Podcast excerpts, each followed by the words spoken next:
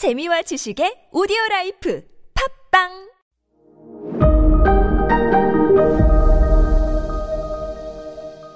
네, 여러분 안녕하십니까. 역사 스토리텔러 썬킴 인사 드리겠습니다.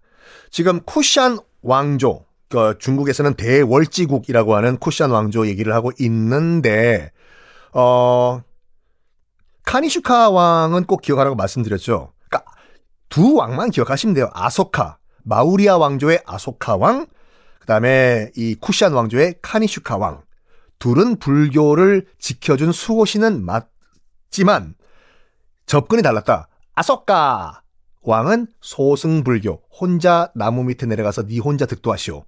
고 카니슈카는 니 혼자 득도하면 이런 이기주의자들이야, 다 같이 득도하자 해가지고 포교를 하기 시작했다. 포교를 하기 위해서는 신이 필요해가지고 기도 대상인 불상을 만들면서 카니슈카가 그전까지만 하더라도 득도의 방법이었던 이 부디즘을 종교로 만들었다 까지 정리를 해드릴게요.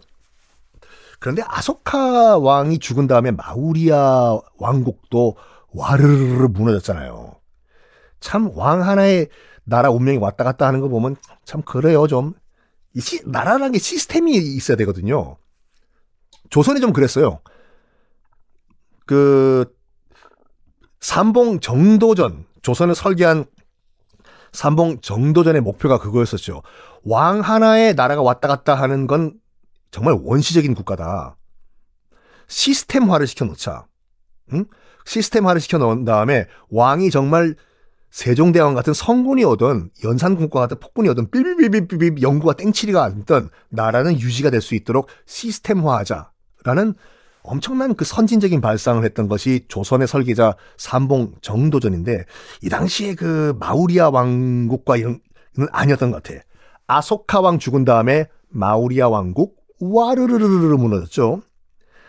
이 쿠샨 왕국, 카니슈카, 대승불교를 만든 카니슈카가 죽은 다음에 또 와르르르 무너집니다. 와르르 서로 지그들끼리 치고 받고 권력 다툼을 하다가 이제 뭐가 돼야 될까요? 그렇죠. 나라 망할 때가 됐죠. 이러다가 서기 375년 우리는 한참 고구려 신라 백제, 그때 지금의 이란, 당시 페르시아가 기어이 힌두쿠시 산맥, 지금의 그 인도와 그 다음에 그 이란 쪽을 가르는 그 높은 산맥 을 넘어가지고 와가지고 쿠샨, 산소호흡기를 달고 오늘 내일 오늘 내일 하던 쿠샨 왕국을 박살낸 다음에 멸망시킵니다. 이게요, 인도 고대사회가 반복되는 게 이거예요. 일단 한 왕조가 무너지면은 여러 개의 조그만 소국들로 일단 쪼개져요. 쪼개진 다음에 또 유능한 왕이 또 등장해가지고 또 또 모아 왕국이 또 탄생을 해요. 그리고 또 모은 왕이 있잖아요. 그 왕이 죽으면 또 와락 소국들로 쪼개져. 이게 그게 반복되는 게 인도의 역사, 고대 역사였어요.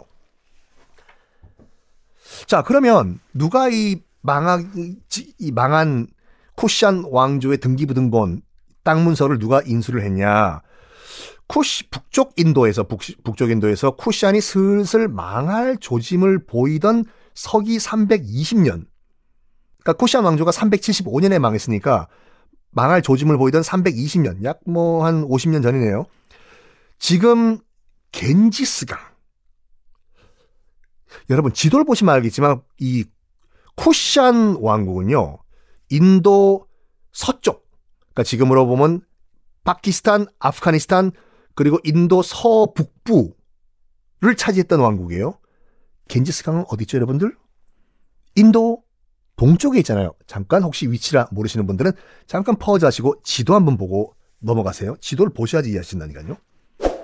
지금 인도의 북동쪽, 그러니까 방글라데시와 현재 방글라데시, 그 다음에 겐지스강 그쪽은 쿠샨 왕국의 영향권이 아니었어요. 그때 슬슬슬슬 거기도 조그만 나라들이 많았겠죠. 여러 개의 나라들, 철이 형이 크로스 모여라 해서 겐지스강 유역에 또 거대한 통일 왕국이 생기는데 그 왕국이 바로 굽타 왕국입니다. 와, 벌써 우리가 인도의 5개의 왕조의 3개째예요. 지금 마우리아, 쿠샨, 굽타, 인도사 곧 끝나겠네? 그렇지가 않아요. 무굴 제국편 들어가면 거기서 쫙 늘어집니다. 그러니까 인도의 근현대사 부분이죠. 참 우리나라가 자랑스러운 게 이거예요. 지금 이 쿠샨 왕조도 그렇고 마우리아 왕조도 그렇고 우리의 무슨 뭐 이 삼국유사, 삼국사기 같은 정통 역사서가 없어요. 그럼 그 역사를 어떻게 알 수가 있나요? 불교 기록들, 그 다음에 힌두교, 힌두교의 전신 브라만교의 기록들, 그리고 동전들. 동전 보면은 몇 년도에 이 왕이 즉위한 기념으로 이 동전 주조한다. 요런 것들. 요런 것들로 엉성하게 지금 그 역사가 지금 추정이 되고 있거든요. 그래서 지금 저희가 슉슉슉슉 넘어가는 거예요, 지금. 자, 어쨌든 굽타 왕국. 서기 320년 지금 겐지스강 유역에서 빡 탄생을 합니다. 이 굽타 왕국이 이제 그 이후로 230년 동안 인도 이제 북부를 지배를 하는데, 이 굽타 왕국이 큰 의미를 가져요. 큰 의미를 가지기 때문에 인도의 5 왕조 가운데 하나로 제가 말씀드렸지 않습니까? 어떤 의미가 있냐? 일단은 언어를 처음으로 통일해요. 인도 대륙에서. 에? 지금까지는 언어 통일이 없었나요? 네. 인도의 지금 현재로도 인도, 지금 right now, 지금 현재 인도의 언어가 지금도 550개예요.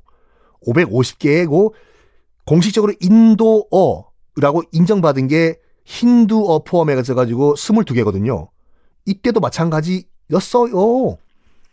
근데 처음으로 공용어라는 개념을 이 굽타에서 만들어요. 뭐냐? 산스크리트어. 또 누구냐, 나란 말쌈이란 영화 보면은 박해희 씨가 이 산스크리트어 또 전문가로 나오지 않습니까? 산스크리트어가 어려운 말 아니에요. 인도의 옛날 말을 그냥 산스크리트어라고 해요. 그 문자예요, 문자. 우리 기역, 니은, 디귿, 리을 같은 문자요. 굽타 왕조에서 처음으로 통치를 위해 가지고 산스크리트어 문자를 이 나라의 공식 문자로 지정을 해버립니다. 모든 공문서, 모든 법적 문서는 다른 언어로 쓴 건 인정 안 함. 무조건 산스크리트어로 써라. 처음으로 글자를 통일시켜버려요. 그리고 굽타 왕조가 또 이거 다음 시간에 말씀드릴게요.